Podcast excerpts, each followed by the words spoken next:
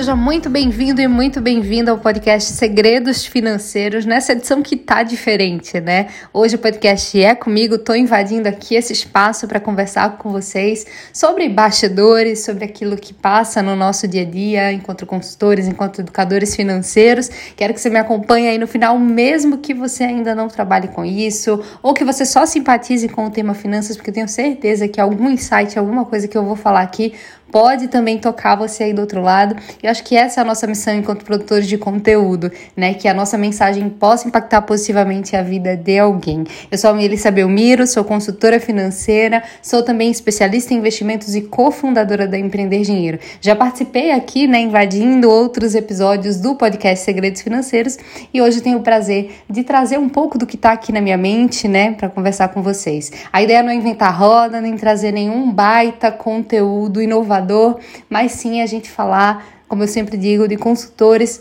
para consultores. Me acompanha aqui nesse episódio de hoje.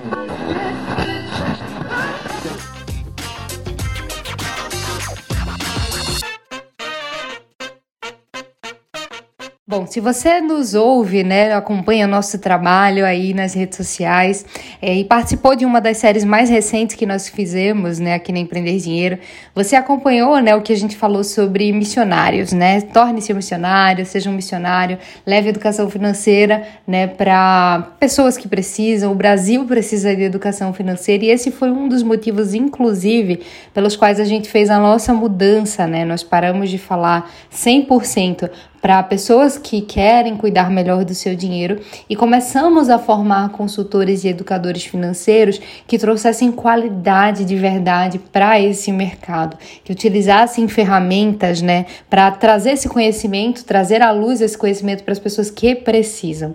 E isso não sai da minha cabeça porque quando eu comecei lá atrás a trabalhar com finanças, a trabalhar com investimentos, foi uma coisa que aconteceu e não foi tão planejada, né? Então eu comecei a trabalhar, para quem conhece um pouco da minha história, né? Eu sou formada em administração de empresas e eu fui trabalhar numa empresa, como qualquer outra, eu podia ter caído em qualquer outra empresa e caí numa unidade que trabalhava com educação financeira aqui em Recife para crianças, adolescentes. Então, desde o início, por mais que eu não estivesse diretamente na linha de frente, né, trabalhando com educação financeira ainda, eu trabalhava no setor administrativo, mas eu já via um propósito naquilo que aquela empresa fazia, naquele trabalho que era proporcionado para o cliente final. E eu sei que isso não acontece com todo mundo, isso não acontece para todo mundo. É, é, e muita gente está insatisfeito com o trabalho que tem, com aquilo que faz hoje, está em busca de um propósito, de uma missão, né? E essa palavra propósito, ela começou, pelo menos para mim, né, a se tornar muito banal ultimamente, né? Todo mundo está em busca de um propósito e tem que amar tudo que faz o tempo todo. E a gente sabe que trabalho é trabalho, né? Então vai ter a parte que você gosta de fazer, vai ter aquela parte mais desafiadora que é algo que você não gosta tanto de fazer todos os dias, mas que você sabe que contribui para aquilo que você entrega no final, né? E que é necessário ser feito. O famoso tem que fazer, tem que fazer. E partindo desse pressuposto, né, do, do propósito, da missão, uh, eu começo a enxergar um movimento, né, de pessoas que estão entrando na educação financeira é, de uma forma diferente, né? Não só porque enxergaram é, um, um espaço para colocarem uma missão para jogo, para ajudarem outras pessoas né, a se organizarem financeiramente, conquistarem seus projetos de vida, terem mais qualidade de vida, mais liberdade, mas também porque enxergaram única e exclusivamente uma oportunidade de mercado. E aqui eu não estou dizendo né, que a gente precisa fazer uma coisa ou outra. Né? O mundo ideal é que você enxergue a oportunidade, lucre com isso, torne o seu sonho, o teu projeto lucrativo. A gente batalha aqui na ED por isso mas que você também consiga entender que isso é uma missão, que isso é um propósito de vida e não da forma banal da palavra, né? E quando eu entendo isso, eu começo a falar sobre utilidade, né? Sobre você ter um trabalho que te torna útil de fato. Não só como uma engrenagem de um grande processo, mas útil em impactar a vida das pessoas, em fazer com que a tua mensagem seja ouvida, em deixar a tua marca no mundo, mesmo que esse mundo seja uma, duas, três pessoas, né? E eu não quero aqui parecer que eu tô trazendo uma visão super romântica da coisa, porque eu acho que o nosso dia a dia enquanto educadores financeiros não é sobre romance romantizar a, a, situação, pelo contrário, né? O nosso dia a dia ele é cheio de desafios como qualquer outro trabalho, né? A diferença é que nós temos um altíssimo senso de utilidade.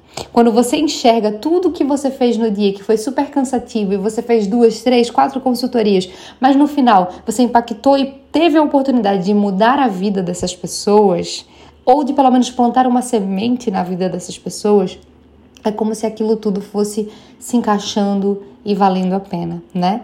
É, e mesmo que você não trabalhe com consultoria financeira como autônomo, que você trabalhe numa empresa, é, que você enxergue o propósito final, né, naquilo que está sendo feito.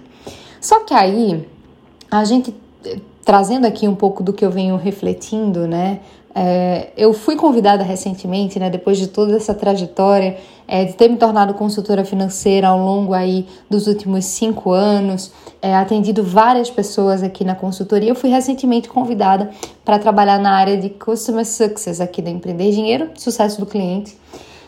E tudo começou a se encaixar, né, quando eu precisei trazer o olhar do dia a dia do consultor financeiro agora para né, servir a esses consultores financeiros.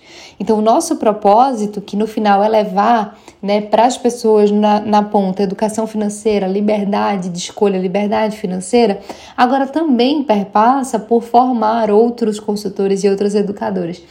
E é nesse momento que o olhar da qualidade sobre aquilo que a gente entrega, mesmo estando em processo de evolução, mesmo estando em processo de desenvolvimento, mesmo estando né, em algumas versões beta aqui na Tech Finance, por exemplo, mas esse olhar né, de levar a pessoa ao sucesso, levar a pessoa a alcançar o, o seu propósito, a sua missão, se tornar de fato um missionário, isso está desde o início no nosso DNA né? Desde o nosso DNA ali, lá no início, de, quando a gente falava de educação financeira para pessoas físicas comuns, o, o, PFC, né? Então, qual que é a mensagem, Melissa, que você está querendo trazer nesse podcast, nesse, nessa reflexão, né? Vemos um movimento onde já existem pessoas que só olham para a oportunidade, para o lucro, para o quanto vão ganhar com isso, né? E esquecem que elas estão lidando com vidas, com gente, com pessoas.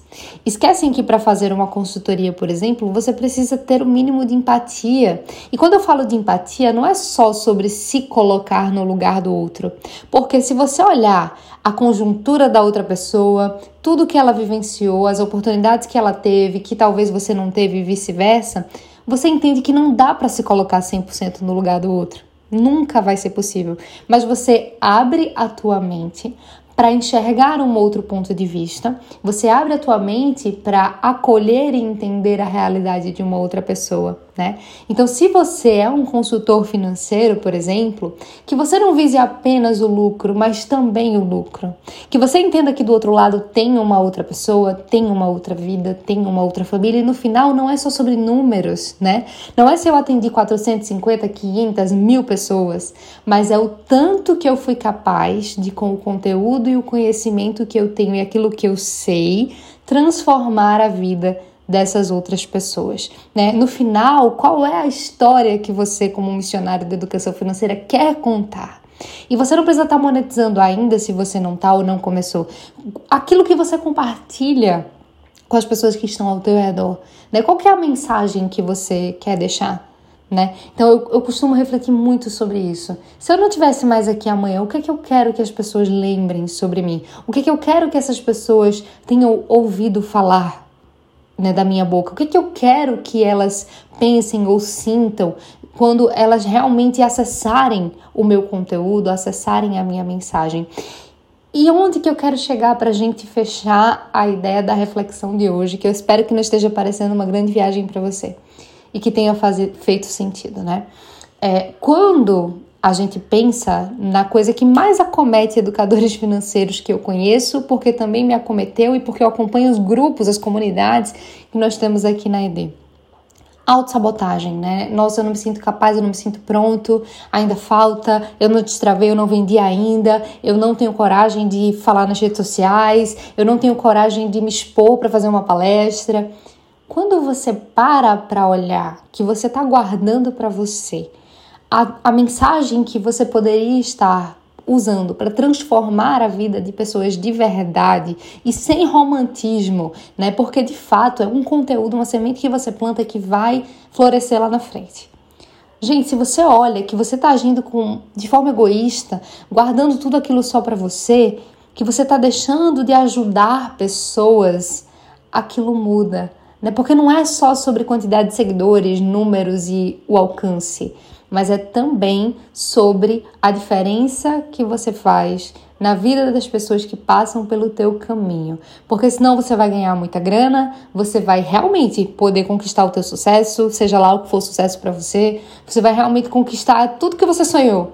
Mas no final, tudo aquilo vai ter sido muito vazio e sem sentido. E eu não quero formar educadores vazios e sem sentido. Eu quero que no final de um dia super cansativo você olhe para trás e diga: valeu a pena.